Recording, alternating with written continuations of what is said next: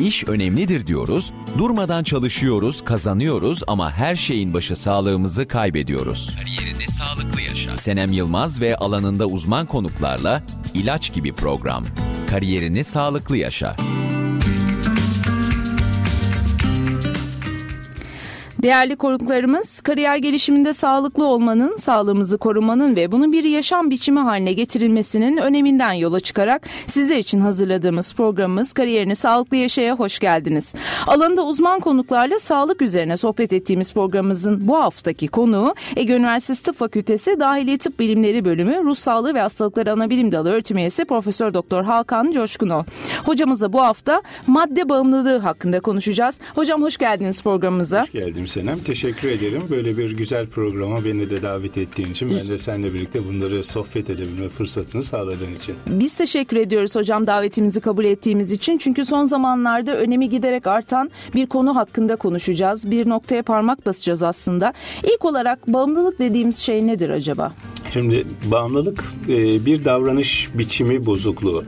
Kişi de e, bir davranış artık kontrolünün dışına çıkmaya başlıyor. Ve bu davranış nedeniyle giderek sorun yaşamaya başlıyor, sıkıntılar ortaya çıkıyor. Her alanda sıkıntı. Aile yaşantısında, iş yaşantısında, sağlığında sorunlar ortaya çıkıyor. Ama bu davranışı kontrol etmekte zorluk çekiyor. Bu davranış giderek artan miktarlarda olmaya başlıyor. Giderek başka davranışların yerini almaya başlıyor. Örneğin sağlıklı olabilecek spor gibi, iyi arkadaşlarla olan ilişkiler gibi, sosyalleşme gibi onların yerini almaya başlıyor. Ve bir süre sonra yaşantının odağında olmaya başlıyor. Bağımlılık sonrasında giderek artma miktarı ile birlikte o yapılmadığı zaman, o davranış yapılmadığı zaman o davranışın aşırı istenmesi şeklinde ortaya çıkabilecek yoksunluk ya da o tutku şeklindeki durumları da ortaya çıkartabiliyor. Yani bakıldığı zaman bir davranış bozukluğu. Ama bağımlılıkla ilgili süreçte birçok şey bizim için bağımlılıkla ilgili durumu oluşturabiliyor. Örneğin bir davranışımızla ilgili mesela bir ilişki de bizim için bir bağımlılık olabiliyor. Bir futbol takımının fanatiği olabilmek ya da bir ideolojinin peşine düşebilmek de bizim için bir bağımlılık olabiliyor. Ya da bir davranış olabilecek mesela kumar oynamak. Bakıldığı zaman ufak bir iddia aslında çok ciddi sorun oluşturmuyor. Ama bir süre sonra ailedeki bütün bütçenin oraya gidebilmesini sağlayacak ve borç alınan ve bu nedenle de bir sürü sıkıntı yaşanan bir durum kumar bağımlılığı şeklindeki bir durumu oluşturabiliyor. Ya da bir ilişki baştan çok keyifli gidiyor. Ama bir süre sonra tek taraflı olmaya başlarsa, onun peşinden sürekli koşar hale gelirse bir kişi ve o kişi o nedenle yapması gereken işlerini yapmazsa o zaman bizim ilişki bağımlılığı ya da aşk bağımlılığı dediğimiz bir süreç ortaya çıkabiliyor. Ama davranışsal bağımlılıklar dışında bizim için tabii ki önemli olabilecek şeylerden bir tanesi maddeler. Yani maddeler de bir bağımlılık yapabiliyor. Bunun dışında e, son zamanlarda çok fazla sayıda bu özellikle bilişim teknolojisinin ilerlemesiyle teknoloji bağımlısı haline de geldik değil mi?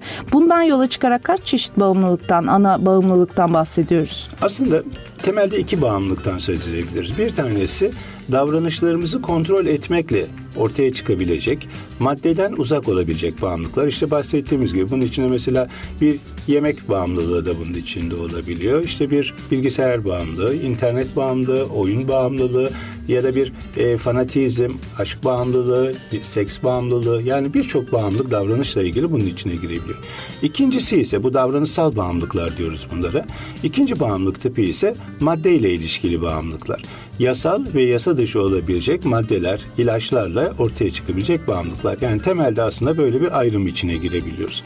Ama bunun yanı sıra tabii ki her maddenin bağımlılığı ya da her davranışın bağımlılığında ayrı kategoriler şeklinde de ele almak gerekir diye düşünüyorum. Nedir bunlar mesela? E, örneğin e, mesela bizim için madde bağımlılığı bizim temel e, ele almamız gerekecek bir konuysa madde bağımlılığı içinde yasal olan maddeler, yasal olmayan maddeler şeklinde bir ayrıştırma yapabiliyoruz. Yasal olan maddeler e, bizim günlük yaşantıda rahat rahat alabileceğimiz, kullanabileceğimiz, sosyal kullanımı olabilecek maddeler içinde sayılır. Örneğin kafein. Kafein bizim günlük yaşantıda sabahtan akşama kadar kullandığımız çayın, kahvenin, çikolatanın ya da işte bir takım başka maddelerin de içinde olabilecek bir madde. Bağımlılık yapabilme potansiyeli var. E, bu maddenin bir süre sonra biz aslında aşırı kullanımı ile ilgili sorunlar yaşar hale gelebiliyoruz. Ama yasal maddeler içinde mesela sigara da yasal maddeler içinde, alkol de yasal maddeler içinde sayılabiliyor. Ya da sakinleştirici haplar yasal sınırlar içinde kullanıldığı zaman gene yasal maddeler içinde kabul edilebiliyor.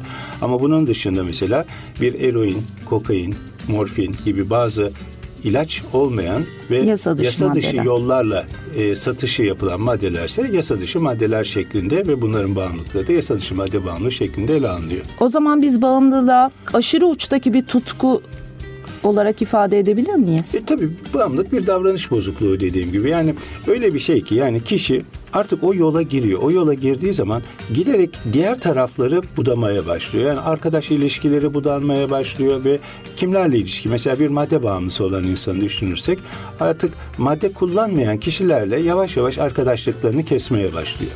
Çünkü onlarla arkadaşlık ettiği süre içinde kendi için dünyasında bir huzursuzluk hissediyor. Kendisine sanki farklı bakılıyormuş gibi hissediyor ve onlarla anlaşabilecek bir nomenklatür içinde olmuyor. Aynı dili konuşmakla ilgili zorluk çekebiliyor.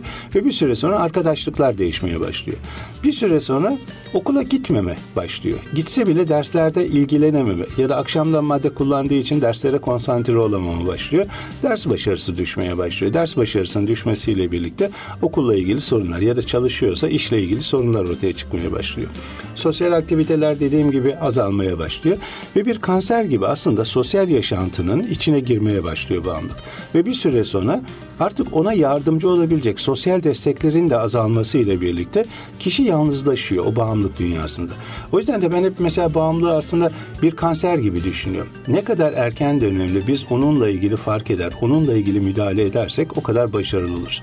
Çünkü bağımlılıkta bizim için önemli olan o sosyal desteklerin olması ve onların kullanılması. Yani senin dediğin gibi aslında Senem gerçekten bağımlılık ileri uçta bir durum biz mümkün olduğu kadar onun o ileri uca gitmeden önceki durumunu fark edebilecek özellikler içinde olmalıyız. Bağımlılığın bir yaşı var mıdır başlangıç yaşı? Ee, aslında her yaşta başlayabiliyor. Yani kişilerin bağımlı olabilme ile ilgili durumu her yaşta oluyor ama belli yaşlarda daha belirgin olarak ortaya çıkabiliyor. Bu da ergenlik yaşı.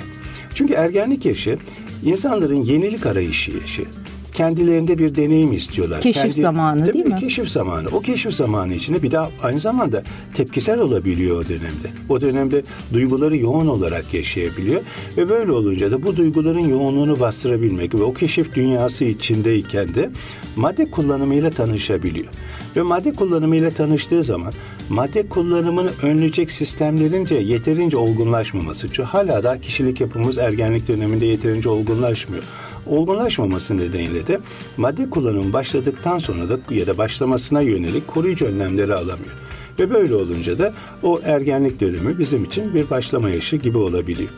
Ondan sonraki dönemde ise giderek artıyor. Ama tabii her madde içinde başlangıç yaşı ile ilgili şeyler söylenir. Mesela bir uçucu maddeleri ele alırsak. Uçucu maddelerin başlangıç yaşı biraz daha ufak yaşlarda. Yani onları hepimiz biliyoruz. Sokakta evet, çevremizde yaşayan, görüyoruz. Sokakta evet. çalışan çocuklar da uçucu madde kullanımı olabiliyor. Biraz daha düşük sosyokültürel seviyede olan kişilerde uçucu madde kullanımı olabiliyor.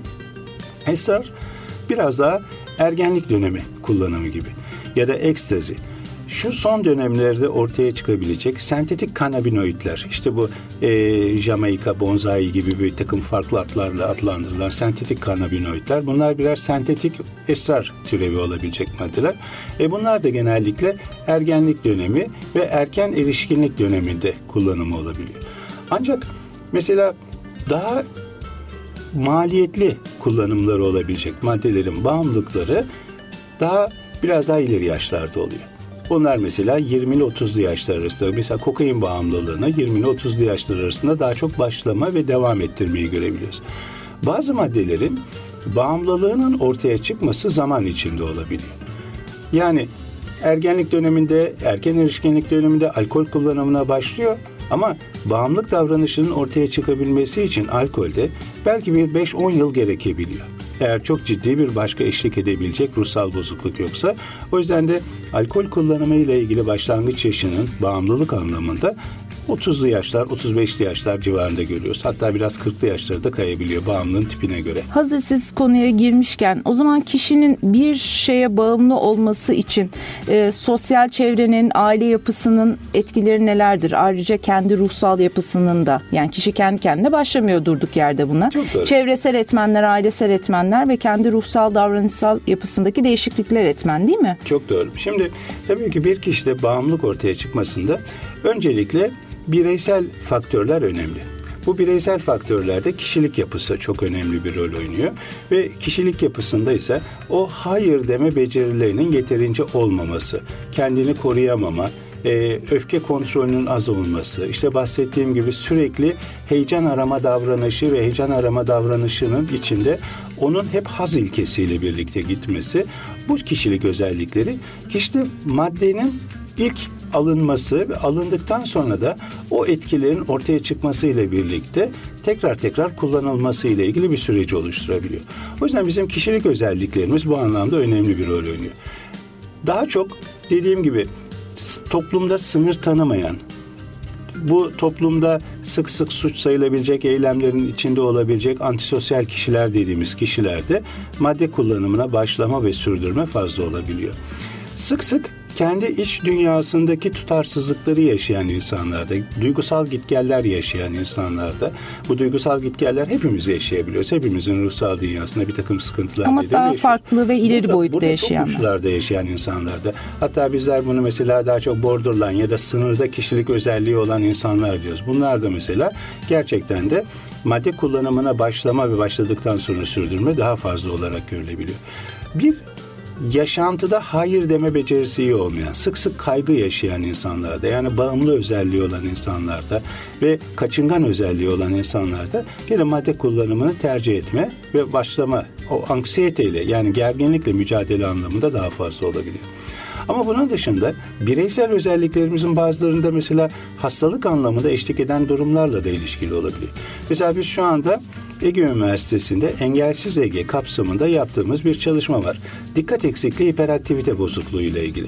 Dikkat eksikliği hiperaktivite bozukluğu ile ilgili DEHA projesi diye yani dikkat eksikliği hiperaktivitenin bu dönemdeki hem üniversite öğrencilerinde hem de lise ve e, ortaokul öğrencilerinde saptanmasına yönelik bir proje.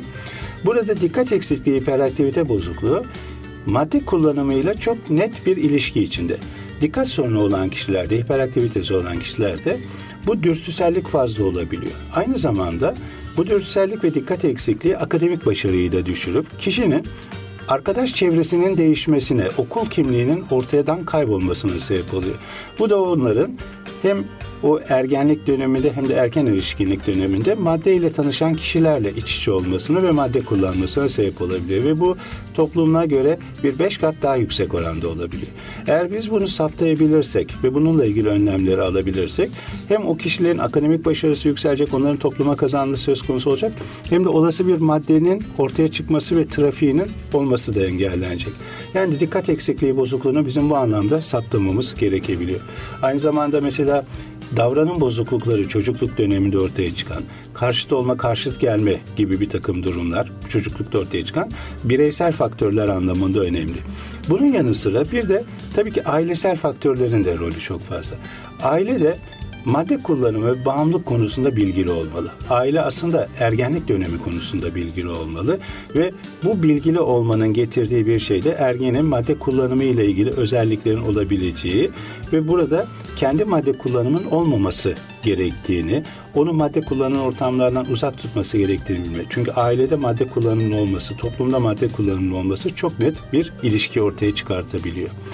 Tabii ki madde kullanımına ulaşılabilmesiyle ilgili süreçlerin toplum içinde önlenmesi, e, maddelerle ilgili bir takım düzenlemelerin yapılması da gene o toplum içindeki madde kullanımı anlamında önemli rol oynuyor. Madde bağımlılığının genetik bir yansıması var mıdır? Var tabii ki. Var tabii. Hatta alkol bağımlılığı ile ilgili bu anlamda çok ciddi çalışmalar yapılıyor. Alkol bağımlılığında sanki erkekler üstünden geçen bir genetik yapı var gibi. Hatta bu genetik yapı antisosyal kişilik bozukluğu, dikkat eksikliği, hiperaktivite bozukluğu ve alkol bağımlılığı şeklinde üçlü bir yapı şeklinde genetik geçebiliyor ve ailede babada özellikle alkol bağımlılığının bu özelliklerle olması çocuklarda erkek çocuklarda böyle bir genetik yapının ortaya çıkabilmesine sebep olabiliyor. Hatta dün bizim gene bir e, test savunmasında e, eş bağımlılıkla ilgili bir süreçle ilgili bir tez vardı. Eş bağımlılık da bağımlıların eşlerinin bağımlıya olan bağımlılığı ve oh. oradan kopamamaları ile ilgili bir şey. Orada da hatta bu şekilde şöyle bir öneride de bulunduk biz hatta onların da çalışılması ile ilgili. Alkol bağımlılarının nasıl genetik geçiyorsa erkekler üstünde aslında alkol bağımlılarının kız çocuklarında da sanki psikolojik bir bağımlılığın geçiş süreci söz konusu. Alkol bağımlılığının kız çocuğu kendisinde bağımlılık olmuyor ama aynı babası gibi olabilecek bir kişiyi buluyor.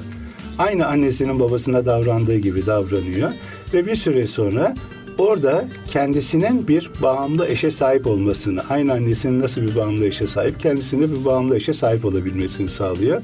Ve bağımlıların eşlerinde bir araştırma yaptığımızda bağımlıların eşlerinde babalarındaki bağımlılığı normal insanlara göre yedi kat daha fazla görüyoruz. Ve böyle olunca da sanki orada hem psikolojik anlamda ailesel yapı anlamında hem de genetik anlamda geçebilecek bir ailesel durumun olduğunu düşünüyoruz. Acaba burada geçici bir körlük mü söz konusu? Yani zaten ailesinde bunu görüyor. Eşinde de bunu gördüğü zaman ya nasıl olsa çok ileri boyutta değil bu. İleride kontrol altına alınabilir gibi bir düşünceye mi sahip oluyoruz acaba? Yani tehlikenin farkında olmuyor muyuz? E, tabii orada aslında çocuk yapısıyla olmuyor. Yani yani aslında nasıl mesela düşünürsen alkol bağımlısı bir e, babası olan bir kız çocuğunu düşündüğüm zaman o kız çocuğu evde annesinin babasına karşı yeterince yardımcı olamadığını düşünüyor. Ve öyle bir durumda içindeki ebeveyn ve o ebeveynin ona yönlendirmesi ben annemin yerinde olsaydım şöyle yapardım ve babamı kurtarırdım şeklindeki bir düşünceyi de ortaya çıkartabiliyor. Bu düşünce aslında bilinç dışı bir düşünce ve bilinç dışı düşünce tabii bizim davranışlarımızı yönlendiriyor. Sonrasında eş seçiminde çok ciddi bir rol oluyor. Babasına benzer karakter özelliği olan eşi buluyor. Ve o eşe farkına varmadan annesinin babasına davrandığı gibi davranmaya başlıyor. Ve süreci ortaya çıkartıyor. Ama süreç ortaya çıktıktan sonra çözümsüz zaten süreç. Aslında çözüm orada belki sağlıklı bir şekilde uzaklaşabilecek düzeyde olma. Ama annesinden gelen bir takım yapının da olması, o bağımlı özellikleri de ve bu eş bağımlılık dediğimiz durum ortaya çıkartabiliyor. Görerek bağımlı olunur mu? E, görerek neye karşı bağımlı olunabilir mi? Mesela ailede çocuk sürekli bir şey görüyor. İşte baba her akşam düzenli olarak içki içiyor ya da anne sürekli teknolojiye bağımlı olarak yaşıyor. İlişki iletişimi çok fazla değil. Çocuk bunları görerek, kodlayarak ileride kendisi de bir bağımlı olabiliyor mu? Tabii ki yani bu davranış kalıplarının model alınmasıdır zaten. Yani bizler yaptığımız o davranışları bakıyoruz. Zaten çocuklar öyle değil mi? Bütün her şeyi anne babanın davranışlarına göre yapmaya çalışıyorlar. Konuşma, mimikler yani bir süre sonra sanki o gibi olmaya başlıyor. Eğer ben evde sürekli bilgisayarla ilgili bir şeyler yapıyorsam çocuklar da bilgisayarla ilgili bir şey yapar. Kitap okuyorsam kitap okuyacaklar. Ben sigara içiyorsam sigara içme davranışını normalize etmeye çalışacaktır. Ne kadar gizlersem gizleyeyim. Yani ben hep hatta şeyleri onu söylüyorum anne babalara. Yani sizin ne kadar söylersen söyleyin çocuklar sizin davranışlarınızı kopyalayacaklardır. O yüzden söyledikleriniz değil davranışlarınız önemlidir sizin. Ve ona bakıyorlar çünkü. O yüzden her tür davranışımızın bizim çocuklarımız tarafından kopya edilebileceğini, hatta gizlemeye çalışsak bile onların çok net anlaşılabileceğini. Çünkü sözel olmayan iletişim var aslında aramızda. Sözel iletişim çok kısıtlıdır. Sözel olmayan iletişim çok daha yoğundur. O sözel olmayan iletişimi model alınması oluyor. Bu model hatta model alımı da çok ilginç.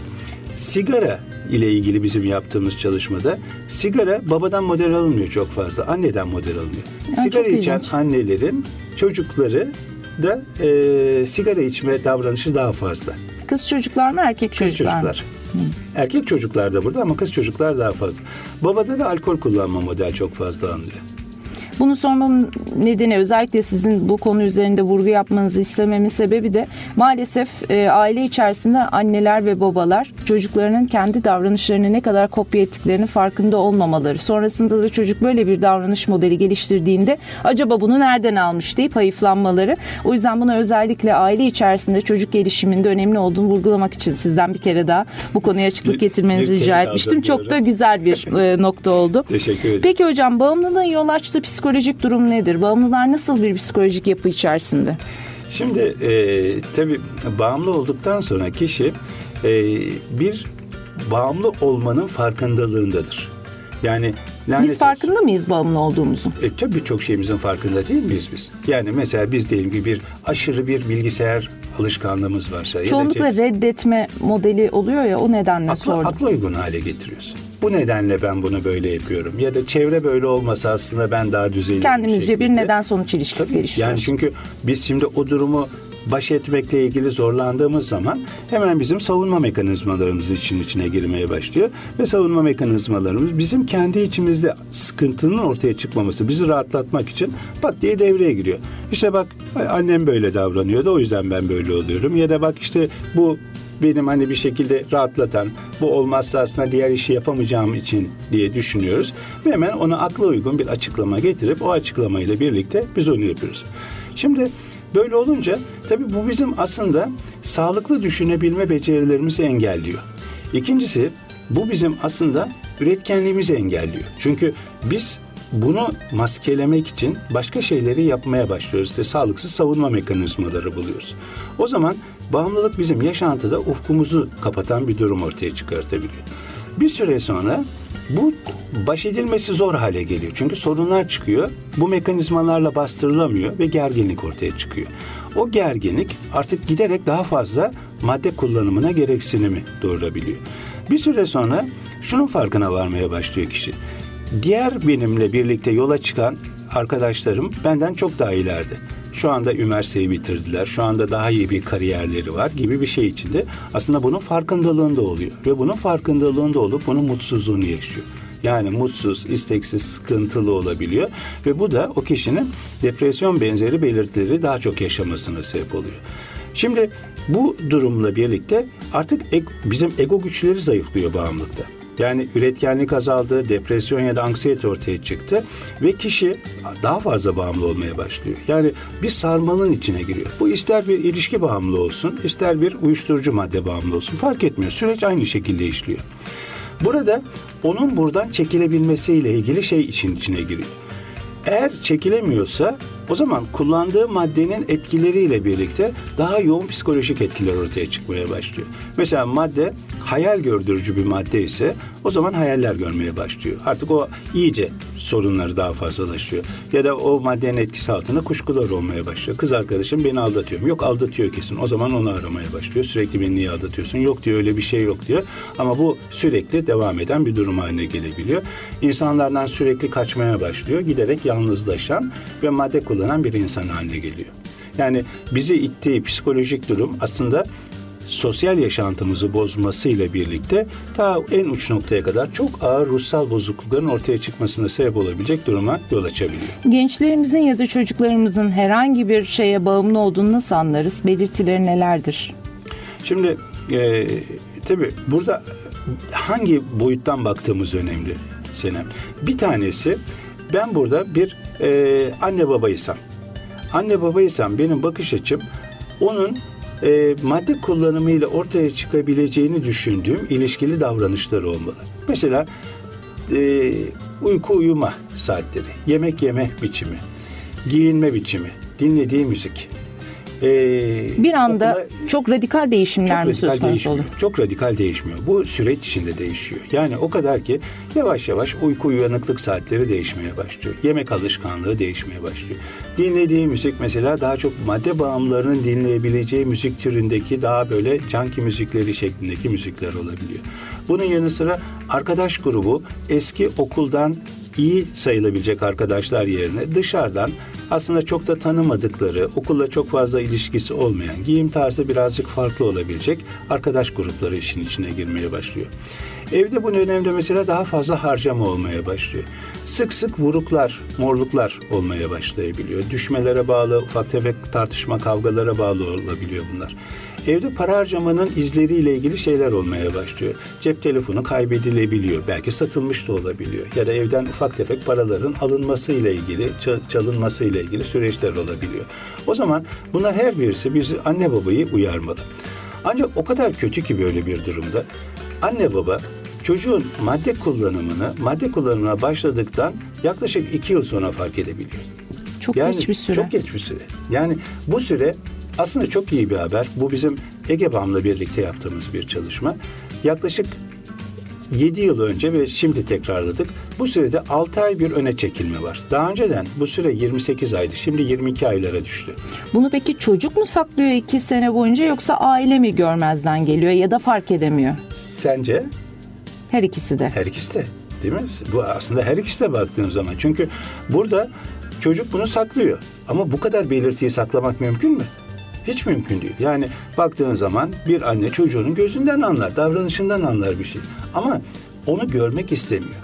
Onu görmekten korkuyor. Ona böyle bir şeyi asla kabul etmiyor kendi iç dünyasına böyle bir şeyin olabileceğini. Ve bir şeyi de böyle bir şey olursa ben ne yapacağım? Nasıl yardımcı olurum korkusunu yaşıyor. Ve böyle bu durumda onun bilinç dışı bir reddine sebep oluyor. Ancak bıçak kemiğe dayanınca fark ediyor böyle bir durumda. Bıçak kemiğe dayandığı zaman da işte bahsettiğim gibi sorunlar çok daha fazlalaşmış oluyor. Bir bakıyor ki bir sene boyunca hiç okula gitmemiş. Okul başarısı düşük, okuldan atılmış. Eh ne yapacağız şimdi? Ciddi bir kayıp aslında. Okuldaki arkadaşların hiçbirisi kalmamış. Tamamen dışarıdan garip garip arkadaşlar kalmış. Bu süre içine bakılıyor ki bir tane de adli sorun olmuş. Bir tane yakalanmış madde kullanırken denetimi serbestlik kalmış. Bunların hepsi bu dönem içinde olmuş olabiliyor. Çocuk bunları gizlemiş olabiliyor bundan. O zaman ailenin bunları çok daha erken dönemde fark etmesini sağlayacak sistemleri olması gerekiyor. Mesela şu program bu anlamda bana göre çok önemli. Yani bunu dinleyen ailelerin bu anlamda bir hiç olmazsa ne yapabilirim şeklindeki farkındalığı olmuş Kendisinde olur. olmasa bile çevresinde yaşayanlar olabilir. Çok doğru. En azından onlara yol gösterebilir. Peki çocukların davranışsal anlamdaki değişiklikleri nasıl? Ee, işte dediğim gibi. Çok mu agresif oluyorlar? Sürekli kavga eğilimindeler mi? Mesela Yoksa bir... daha öfkeli olabiliyor. Daha e, bu konuda işte dediğim gibi mutsuz olabiliyor. içine kapanık olabiliyor. Sıkıntılı olabiliyor. E, belki umursamaz olabiliyor bazı şeyleri. Ama burada madde kullanımına özgü bulgular değildir bunlar. Bunlar tamamen o yaşanan duruma özgü bulgulardır. Çünkü her maddenin etkisi birbirinden farklıdır ve bu maddelerin etkisinin birbirinden farklı olmasıyla maddeyi ayırt etmek bizim için şey değildir. Önemli olan bu davranışları fark edip o davranışlarla o dönemde hani onun yanına gelip ya ne oluyor ben şimdi sana nasıl yardımcı olabilirim şeklindeki bir konuşmaya yapacak kadar onunla yakın olabilmek. Şimdi aslında bu bahsettiğimiz şey çok tehlikeli. Yani hem ergenlikle ortaya çıkan davranış ve kişilik değişimiyle alakalı birbirini tetikleyen farklı çevresel etmenler de olabiliyor. Acaba bununla ilgili eğitim ya da bilinçlendirme çalışmaları daha alt seviyelerden başlasa bu oran biraz daha düşürülebilir mi? Ya da ailelerin bu konudaki farkındalığı, çocukların bu konudaki farkındalığı ya da bilinç durumu arttırılabilir mi? Mesela ortaokulda, lisede böyle eğitimler verilmeli mi öğrencilere, ailelere? Açıkçası e, ben her yaş grubunda bağımlılıkla ilişkili eğitimler verilmeli diye düşünüyorum. Bunlar belki ilkokul çağında hayır deme becerileri, kendi olmayla ilgili bir takım faktörleri ön plana çıkartabilecek, öfkeyle mücadele etmek, bir şeyi istemek, iyi ilişki kurabilmekle ilgili becerileri arttırmak. Ortaokul çağında belki bunları biraz daha aşıp belki ufak ufak maddeler ya da bağımlılıkla ilgili sorunlu olabileceği, e, lise çağında ise net bağımlılık ve bağımlılıkla ilgili madde davranışlarının neler olabileceğini verecek eğitimler olmalı. Bu eğitimleri verme tabii ki büyük gruplar şeklinde olmamalı. Yani büyük gruplara gidip de bir amfide bağımlılıkla ilgili eğitim çok da etkili olmaz. Daha çok interaktif eğitimler şeklinde, ufak gruplar şeklinde eğitimler olmalı. Ve bu eğitimlerde madde kullanımı ve maddelerin tanıtılması çok az bir yer almalı. İşte biraz önce söylediğim öfke kontrolü, hayır deme becerileri, kendi olma, özgüveni arttırma gibi bir takım faktörleri daha ön plana çıkaracak eğitimler yapılmalı. Ki bununla ilgili eğitim programlarının hazırlanması şu anda bizim mesela Bağımlılık Enstitüsü'nde yapmaya çalıştığımız şeyler ki bunları yapıyoruz. Bununla ilgili programları e, verecek olan aile hekimlerinin eğitimine yönelik programları şu anda hazırlıyoruz ve Sağlık Bakanlığı ile bağlantılı olarak bu eğitimlerin hazırlıkları içindeyiz. Ve tüm Türkiye'de bu eğitimlerin verilmesiyle ilgili çabalar içindeyiz. Ve bunlar tabii ki açıkçası bizlerin madde kullanımının erken dönemde aileler tarafından fark edilmesini, sırf aile değil aslında burada, öğretmenin de fark etmesi çok önemli. Ya da onun ustasının da madde kullanımını bir çırağında fark etmesi çok önemli. Her yaş grubuna bunu veriyoruz ve her yaş grubunda, her meslek grubunda bunun fark edilebilmesini sağlamaya çalışıyoruz. Peki programımızın ilk bölümünde bağımlılıktan genel olarak bahsettik. Biraz detaylarına gireceğiz ikinci bölümümüzde. Şimdi kısa bir müzik arası verelim. Sonrasında tekrar sizlerle birlikte olacağız.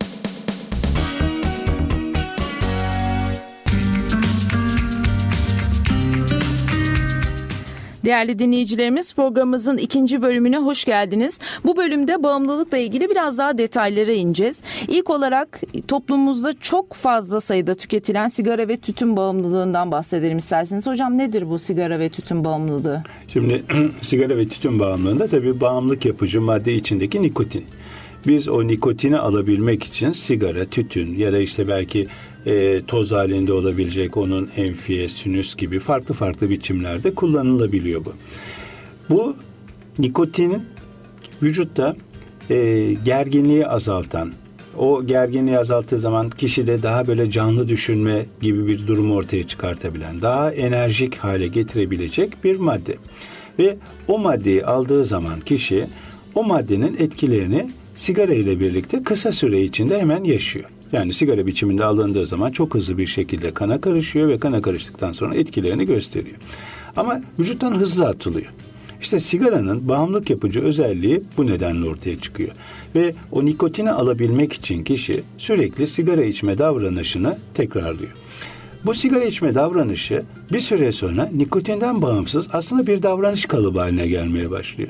Reklamlar da onu özendiriyordu daha önceden. Baktığımız zaman ata binen çok güzel bir kadın gibi. Evet Marlboro değil Marlboro'nun reklamında. Evet. Ya da işte e, çok güzel bir kadın bir anda o mavilikler içinde mesela bakıyorsunuz. Yani farklı farklı reklamlar, farklı farklı imaj yapıcılarla birlikte o reklamların kişilerde o davranış etkisini oluşturmasını sağlıyor.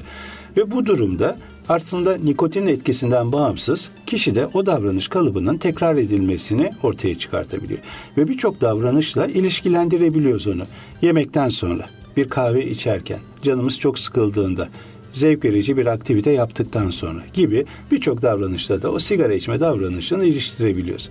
Aslında böyle olunca nikotin bağımlılığı bir süre sonra farklı bir davranışsal bağımlılık haline de dönüşebiliyor. Yani siz kişide nikotini verseniz bile o davranış kalıplarıyla ilişkilendirildiği için yemekten sonra gene istiyor. Böyle bir durum ortaya çıkıyor. Ve bu durum nikotin ve tütünün ortaya çıkarttığı bir davranış biçimi farklı farklı şekillerde de işte bir pipo içme şeklinde, nargile içme şeklinde de görülebiliyor.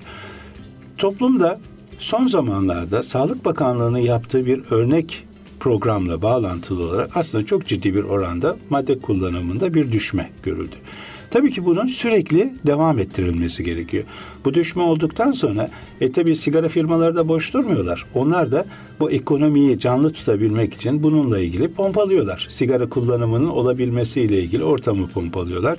Karları düşüyor çünkü böyle bir durumda. O yüzden de bu programların devam ettirilmesi gerekiyor. Türkiye'de şu anda sigara içilmesinin özellikle kapalı alanlarda kısıtlanması, sigara içilmesinin küçük gruplar tarafından sosyal medyada örnek alınabilmesinin önlenmesi sigara içme davranışına yönelik genç yaş grubunda ciddi bir düşmeye sebep oldu. Bu bizim için çok büyük bir avantaj. Bu avantaj aynı zamanda çok büyük ihtimalle sigara ile bağlantılı olabilecek diğer bağımlılıkları da azaltacak. Çünkü bir insanda sigara içme davranışı olmazsa sigara biçiminde içilebilecek davranışlarla ilgili bağımlılıkları oluşturmaz. Mesela esrar kullanmaz. Ben sigara içmiyorsam esrar kullanmam kolay kolay.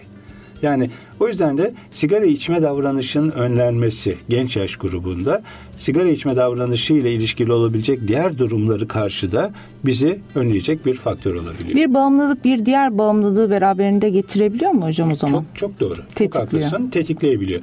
Burada mesela sigara çok ciddi bir örnek. Yani bakıldığı zaman bütün madde bağımlılarında yani çok yüksek bir oranda bu tabii %99.9 sigara kullanımı ilk kullanılan maddedir. Sigara kullanımı olmayanlarda madde kullanımı olma olasılığı sigara kullanımı olanlara göre çok daha düşüktür. Yani bu rakam o zaman bizim de o zaman sigara kullanımına yönelik politikaları bizim çocuk ve gençlere yönelik almamız madde kullanımına yönelik ciddi bir önlem ortaya çıkartabilecektir. Esrar. Esrar çok ciddi bir geçiş maddesi. Esrar kullanımını bizim önlememiz esrarla ilişkili olabilecek diğer maddelere karşı bir koruyucu faktör olabiliyor. Esrar kullanımını önlersek ekstaziye geçiş çok daha az olacaktır. Ya da eroine geçiş çok daha az olacaktır. Çünkü önce sigara oluyor, esrar olabiliyor. Biraz daha soft drug gibi denişebiliyor. Yani çok fazla bağımlılık yapmaz şeklinde yanlış bir inanışı olabiliyor esrarın. Doğal bir maddedir, çok önemli değildir şeklinde düşünülebiliyor. Ama oradan da diğer maddelere karşı geçiş olabiliyor. Beynimizde nikotinle ilgili bir merkez var ee, değil mi? Tabii şöyle aslında bağımlılık oluşurken bizim beynimiz zaten o bağımlılıkla ilgili davranışı destekliyor. Çünkü beynimizde bir takım merkezler var. O merkezler beyinde dopaminle birlikte dopamin, e, endorfinler haz almayla bağlantılı çalışan yerler ve beynimizin iç taraflarındaki derin yapılarda bir takım merkezler var ve bu merkezler uyarılıyor. Bu uyarılmanın etkisiyle kişi o davranıştan haz alıyor. Haz alıp o haz alma davranışının tekrarlamasını istiyor bir süre sonra. Eğer kişi de bağımlılık yapılmasına yatkın bir genetik yapı varsa o haz alma davranışı çok daha yoğun oluyor. O zaman o yoğun davranış karşısında kişi onu bırakamıyor bir türlü. Ve bırakamayınca düşüş de yoğun olunca bir daha istiyor. Mesela beyinde buna yönelik yatkınlığı fazla olmayan insanlarda madde kullandığı zaman haz alma davranışı o kadar yoğun olmuyor. Tetiklemiyor onu. Ve işin bir diğer tarafı kişiler başka alanlardan da örneğin ders çalıştığı zaman başarılı olduğu bir sınavdan da haz alma davranışı ile ilgili ödülü kazanıyor. Ya da iyi bir arkadaş ilişkisinde ya da keyifli bir sohbette o haz almayı kazanıyor. Ve bu haz almayı kazandığı için bu maddenin haz alması o kadar keyifli gelmeyebiliyor ona. Yani başka haz alma mekanizmalarını buluyor. Ama bağımlılarda maalesef o tek yolak işin içinde olduğu için ve o çok yoğun olduğu için o kadar şey oluyor ki bırakamıyor bir türlü. Bu nikotin içinde var.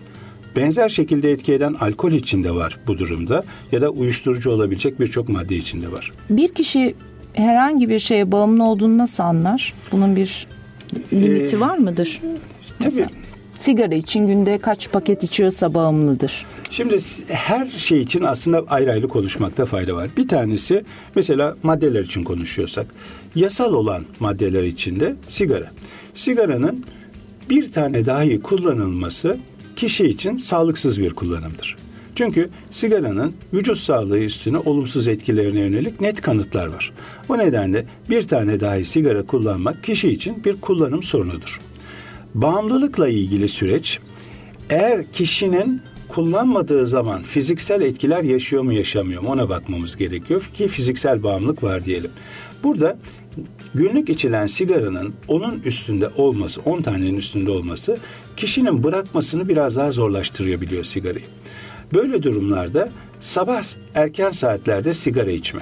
Yani kalkar, kalkar kalkmaz, kalkmaz hatta kahvaltıdan, değil mi? Tabii kalkar kalkmaz kahvaltı yapmadan sigara içme. Ve bu sigara içmediği zaman kafasını toparlayamama. Sanki güne iyi gitmeyecekmiş gibi düşünme. Hemen bir şekilde hatta izmarit olsa bile içebilecek şekilde sigaraya yönelme. Ne olursa olsun marka tercih etmeden sigaraya yönelme. Hiçbir boşluk bırakmadan mesela iki saatlik bir toplantı var sigara içilmemesi gerekiyor. Arada bir saatlik bir de bir mola alma. Toplantılarda hep görüyoruz bir sigara molası verelim diyenler Değil çoğunlukla. Bunlar, evet. Mesela bunlar aslında bizim için bağımlılık potansiyeli daha yüksek olabilecek olan insanlar.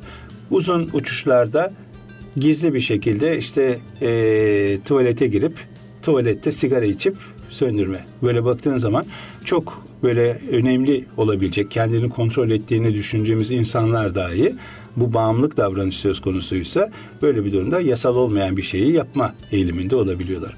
O zaman böyle bir durumda sigarada belli miktarın üstünde içen insanlarda fiziksel anlamda bağımlılığın olduğunu söylemek ama bir tane dahi sigara içmenin sağlıksız bir davranış olduğunu söylemek gerekiyor. Alkol için alkol sosyal anlamda içilebilecek bir madde. Sosyal anlamda içilebilirliği de belli sınırlar içinde olabiliyor. Alkolün kabul edilebilir sınırı 33'lük bira bir birim gibi kabul edersek ya da bir tek sert içkiyi bir kadeh şarabı bir birim gibi kabul edersek erkek için haftada 14 birimin altında olmalı. Yani bu demektir ki ben günde iki iki tane birim içiyor olsa bir hafta boyunca sınır, sınır olacak. Yani o aslında o yüzden de mesela e, böyle bir durumda e, günde bir, bir buçuk birim içen bir insan normal içiyor sayılabilir. Ya da arada haftada mesela işte e, üç kere içiyor. Her birisine üç birim içiyor. Bu sınırı da kabul edilebilir. Ama miktarın hepsini bir anda içen bir insan da gene sağlıklı içen bir insan gibi kabul edilmez. Fakat bu bahsettiğim 70 kilogramlık sağlıklı bir erkekten bahsediyorum. Bir kadın olursa bu o zaman 7 birime düşüyor bu. Çünkü Yeri kadınlarla yeri. erkeklerin alkolü metabolize etmeleri ve alkolün etkilerini yaşamaları birbirinden farklı olabiliyor. Burada bağımlılık aslında çok daha ileri düzeyde olabiliyor. Yani artık kişi çok yüksek miktarlarda alkol kullanmaya başlıyor. Kullanmadığı zaman vücudunda bir takım olumsuz etkiler ortaya çıkartabiliyor. Kafein yine bağımlılık yapabilecek bir madde. Kişi ne kadar içerse kafeinle ilgili bağımlılık olabilir. Mesela e, bir kahve, Türk kahvesi 50-60 miligram kafein içerir. E, bir sert kahve, bizim Nescafe 50-60 miligram kafein içerir. Bir litre e, kolalı içecekler 150 miligramdır litresindeki kafein oranı. Bir bar çikolatada 10-15 miligram kafein vardır. Bunları hesaplayarak bir kişi günde 250 miligramın üstünde kafein alıyorsa o kişide kafeinle ilgili bir bağımlılık durumu söz konusudur. Yani günde 3 tane Türk kahvesi içen, 1 litre kola içen bir insan işte baktığımız zaman 150-150-300 miligram kafein alıyordur. Bunda kafeinle ilgili muhakkak bir sıkıntı vardır dememiz gerekiyor. Bağımlı olmak için her gün bu davranışı tekrarlıyor olmak gerekir değil mi? Şimdi burada bağımlılık... Yani özellikle kola, kahve anlamında konuşuyorsak. E, şimdi her gün bu davranışı tekrarlıyorsa yani şöyle düşünelim. Ben sabahleyin gidiyorum iş yerine ve bu miktarlarda içiyorum. İş yerinde o gün kantin kapalı. Kantin kapalı olduğu zaman benim işe kendimi vermem zor oluyor. Geldi benim arkadaşlarım. Arkadaşlarımla takışmaya başladım. Çünkü artık gerginim, huzursuzum, kafamı toplayamıyorum ve aradaki bir ilişkiyi bozdum. Kahve geldi bana, rahatladım. Böyle bir durum varsa benim o zaman kafeinle ilgili bir sorunum vardır. Bu bağımlılık sınırında olabilir. Yani buradaki sorunu bilmek gerekiyor. Yani bağımlılık dediğimiz zaman biraz daha yaftalayıcı bir durum vardır bağımlı içinde. Ama bir sorun var burada. Bu sorun bağımlılık sınırında olabilir, olmayabilir. Ama bizim onunla ilgili farkındalığında olmamız gerekiyor. Eğer böyle bir durum varsa ve ben o kahve kantin kapalı olduğu için içilmediğinde bu belirtileri yaşıyorsam o zaman dur demeliyim kendime. Ne yapıyorum? Bu kadar çok yoğun içmemeliyim. Bununla ilgili bir kontrol içine girmeliyim demeliyim. Hemen buradan başka bir soru sormak istiyorum. Türk halkı olarak en fazla tükettiğimiz e, günlük içeceklerden bir tanesi çay. Çay bağımlılık yapar mı? E, tabii ki.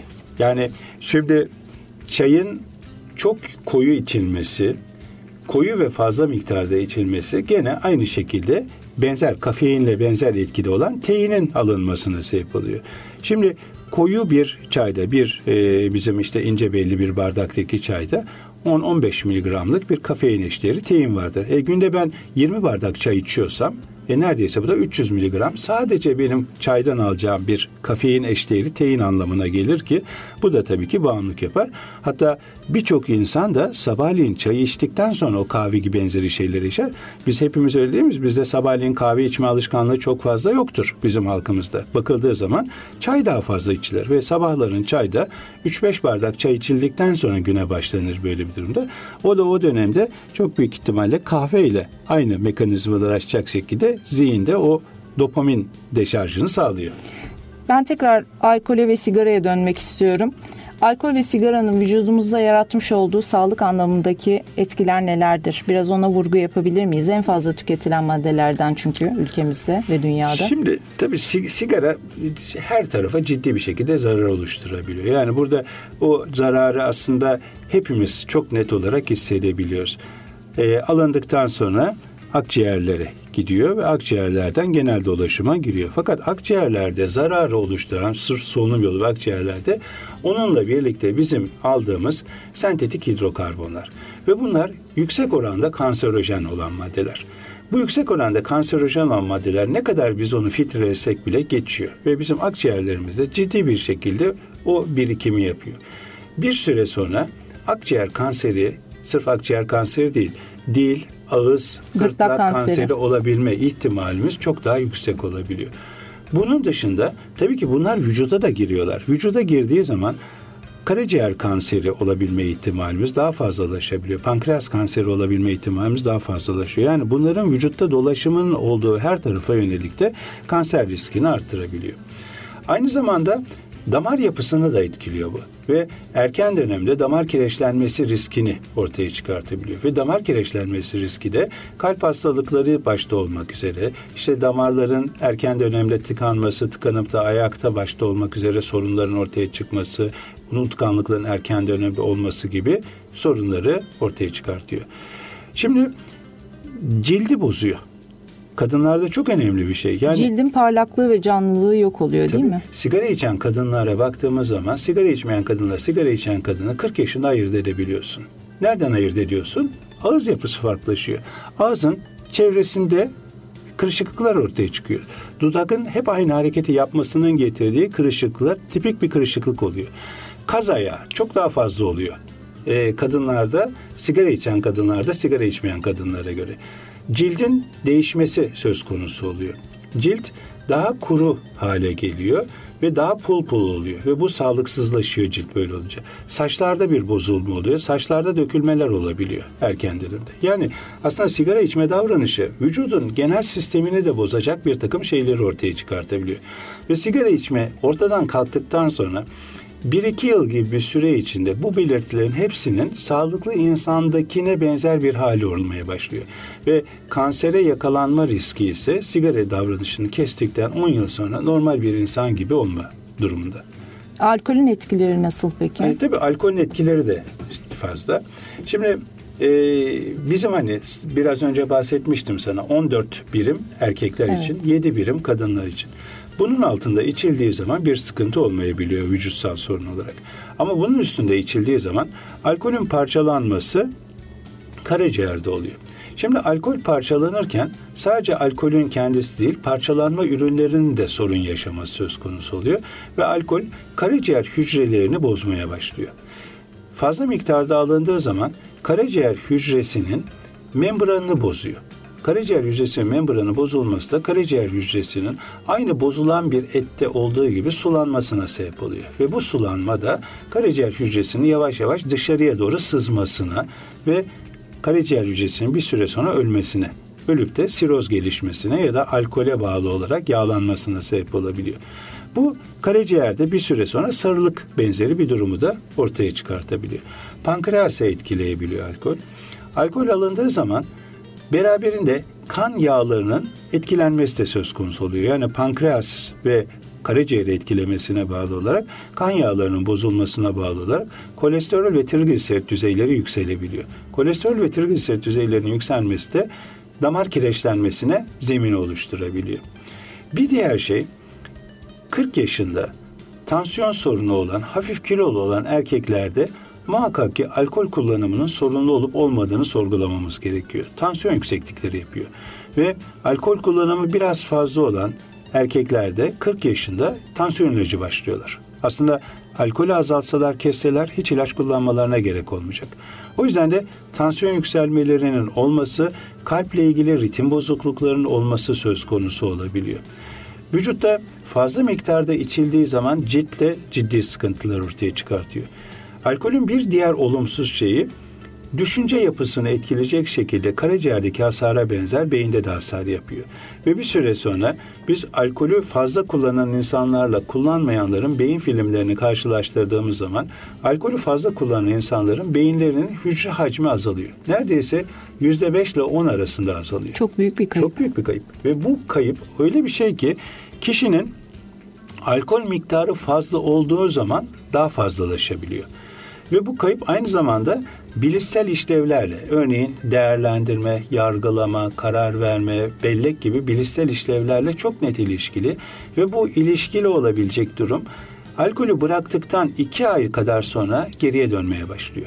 Hem hücre volümü birazcık büyüyor, normale dönüyor. Belki bir yıl sonra hemen hemen sağlıklılığa dönüşüyor ama burada iyi tarafı bu. Alkolü bırakan bir insanda geriye dönüyor bu. Aslında mükemmel bir mekanizmaya sahibiz değil mi? Ne kadar hor kullansak e, kötü yollara başvursak da bir süre sonra kendi kendini toparlayabilen bir vücudumuz var. Aslında zarar neresinden dönsek kardır diyebiliriz bu anlamda. Çok geç olmadan bağımlılıklarımızı biraz olsun azaltabilmek hatta mümkünse tamamen kurtulabilmek. Aslında o kadar güzel bir konuya değindin ki Senem. Yani bizim kendi gücümüzün farkına varmamız gerekiyor. O kadar bir insanoğlu çok güçlü. Çok ciddi çalışan, sağlıklı çalışan mekanizmaları var. Fakat bunu bozan mekanizmaları da var. Biz bunun farkına vardığımız zaman bir kademe üste çıkıyoruz. O bağımlılıkla ilgili süreçte kişinin kendi bağımlılık davranışının farkına varması aslında yaşantıda kişilik gelişiminde olmasını sağlıyor.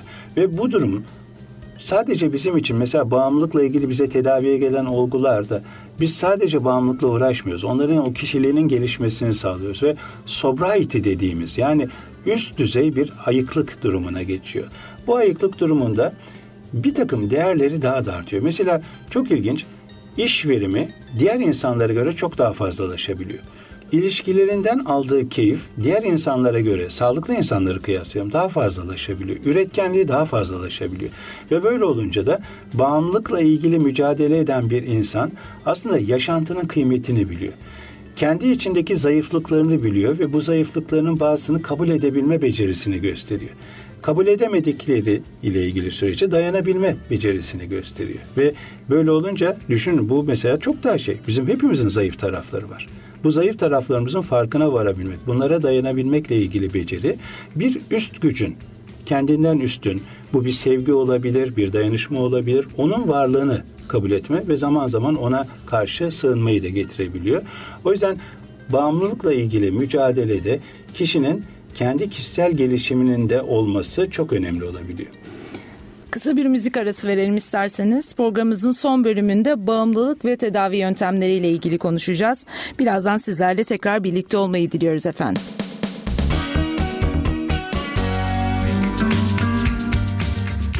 Değerli dinleyicilerimiz programımızın son bölümüyle karşınızdayız. Sayın hocam son olarak size sormak istiyorum. Bağımlılıktan hangi tedavi yöntemleriyle kurtulabiliriz? Aileler, bağımlı kişiler nasıl yöntemler izlemeliler? Ee, şimdi bağımlılıkta tabii tedavi mümkün. Tedavinin sohbetin başında bahsettiğim gibi erken dönemde olması bizim sonuçlarımızı çok daha olumlu yönde etkileyebiliyor. Çünkü biz tedavide Kişinin güçlerini kullanıyoruz. Çalışıyorsa iş bizim için önemli. Okuyorsa okul önemli olabiliyor. Arkadaşlar özellikle madde kullanmayan arkadaşlar önemli olabiliyor. Fiziksel sağlığının iyi olabilmesi, ruhsal sağlığının iyi olabilmesi değişebilme anlamındaki becerilerini kullanma için önemli olabiliyor. Karar verme için önemli olabiliyor. Ee, ve bunların hepsi tabii ki bu durumda bizim o bağımlılığı o davranış kalıbından uzaklaştırmak için kullandığımız durumlar oluşturuyor. Şimdi böyle bir durumda aile farkına vardığı zaman bağımlıyla konuşmalı. Bağımlıyla konuşup onun tedaviye yönlendirilmesiyle ilgili merkezlere yönlendirilmeli. Örneğin İzmir'de şu anda 2-3 tane merkez var. Bunlardan bir tanesi Ege Üniversitesi Ruh Sağlığı ve Hastalıklarındaki bağımlılıkla ilgili tedavi biriminin merkezleri.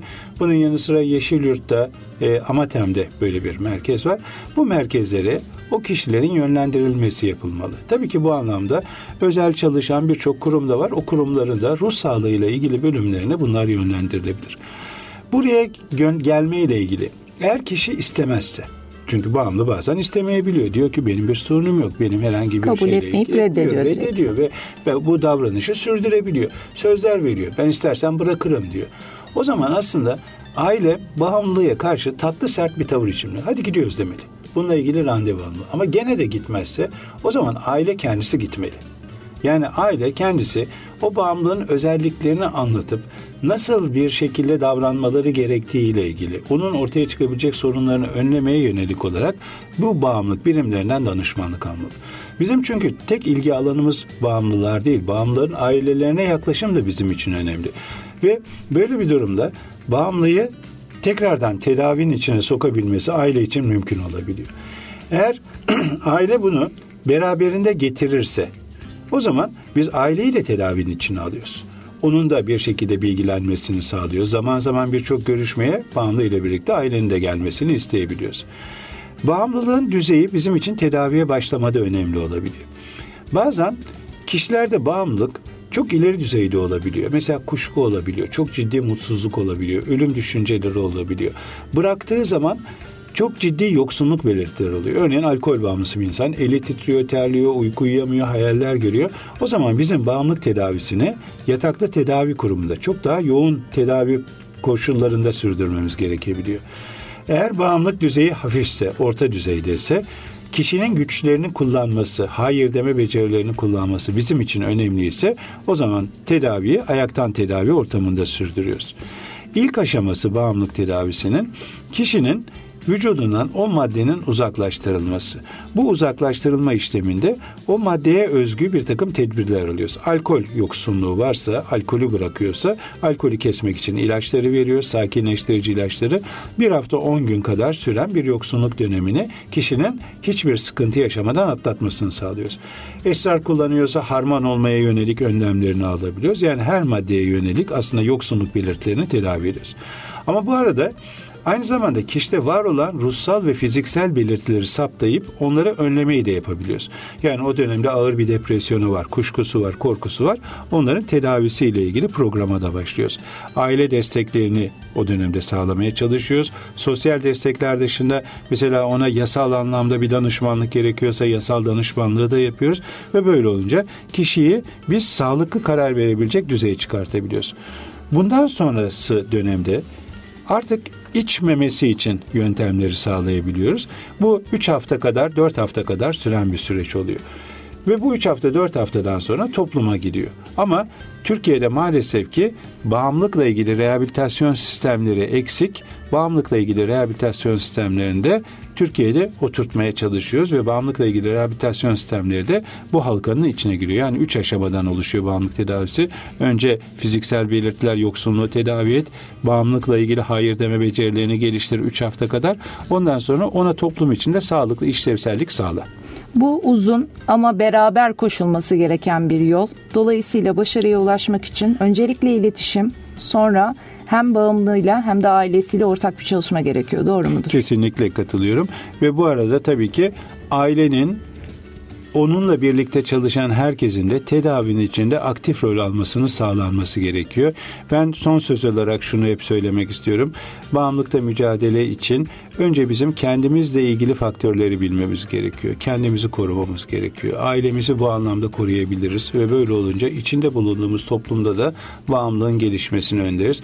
O yüzden de kendimizle ilgili bir takım önlemleri almamız yani herkesin kendi önünü süpürmesi sağlıklı bir toplum için gerekli diye düşünüyorum. Sayın Hocam verdiğiniz bilgiler için çok teşekkür ediyoruz. Değerli dinleyicilerimiz bugün Ege Üniversitesi Tıp Fakültesi Ruh Sağlığı ve Hastalıklar Anabilim Dalı öğretim üyesi Profesör Doktor Hakan Coşkunoğlu'la geçmişin bugünün ve belki de geleceğin en önemli sorunlarından birisi olan bağımlılık ve bağımlılık çeşitleri bunların tedavi yöntemleriyle ilgili konuştuk. Önümüzdeki haftaki programımız Ege Üniversitesi Tıp Fakültesi Dahili Tıp Bilimleri Bölümü Çocuk ve Ergen Ruh Sağlığı ve Hastalıkları Anabilim Dalı Çocuk Psikiyatrisi Bilim Dalı Başkanı Profesör Doktor Sayın Cahide Aydın'la çocuk psikiyatrisi üzerine olacak. Hocamıza sorularınızı program gününe kadar senem.yılmaz yaşaredu.tr adresine gönderebilirsiniz. Sunucunuz ben Senem Yılmaz. Yayında emeği geçen arkadaşlarım adına hocamıza bir kere daha teşekkür ediyor. Kariyerinizi sağlıklı yaşamanızı diliyor. İyi haftalar diliyoruz efendim. İş önemlidir diyoruz, durmadan çalışıyoruz, kazanıyoruz ama her şeyin başı sağlığımızı kaybediyoruz. Senem Yılmaz ve alanında uzman konuklarla ilaç gibi program. Kariyerini sağlıklı yaşa.